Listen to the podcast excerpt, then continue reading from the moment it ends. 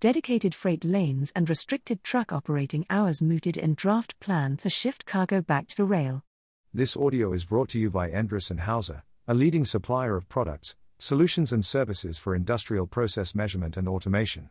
The Department of Transport, DOT, is canvassing a series of interventions aimed at attracting freight back to South Africa's struggling rail system from road, which has emerged as the country's freight backbone following Transnet Freight Rails, TFR's, precipitous decline in recent years. Notwithstanding a long standing road to rail policy, the DOT reports that 87% of freight is currently being moved by truck, with volumes moved by TFR having declined sharply from 226 million tons in 2017 18 to only 149.5 million tons in 2022 23. This calamitous collapse led President Cyril Ramaphosa to form the National Logistics Crisis Committee in 2023, as well as to the development of a new freight logistics roadmap, which was approved by Cabinet late last year. The roadmap places emphasis on the introduction of private sector participation in both the port container terminals and the freight rail network, moves that would be facilitated by a vertical separation of port and rail infrastructure management of terminal and rail operations, respectively. A subcomponent of the roadmap is the Freight Road to Rail Migration Plan, the draft contents of which were shared by Acting Chief Director Mihlali Gqada during a colloquium hosted ahead of the February 2 deadline for public comments.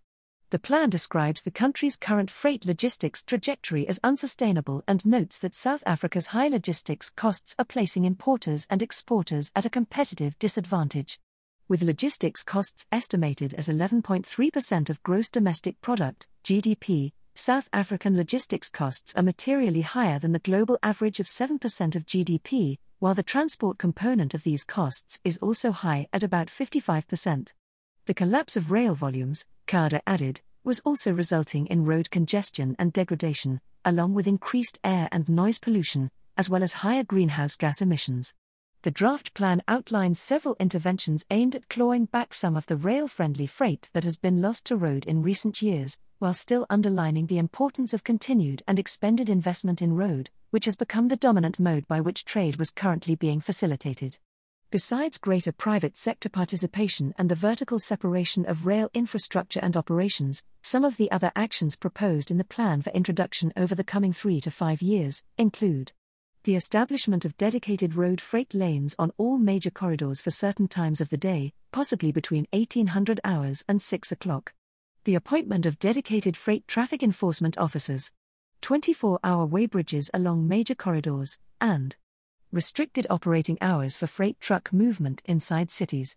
The draft plan also calls for Transnet to begin reporting to the DOT rather than the Department of Public Enterprises, while underlining the importance of the establishment of an independent transport economic regulator, particularly as the rail sector is opened for third party access. Despite the current challenges and the loss of market share to other countries, Gqada argued that there was still potential to position South Africa as a gateway to the African market. Doing so, however, required the emergence of a more sustainable freight transport system, where there was better coordination and interconnectedness between road, rail, air, and sea.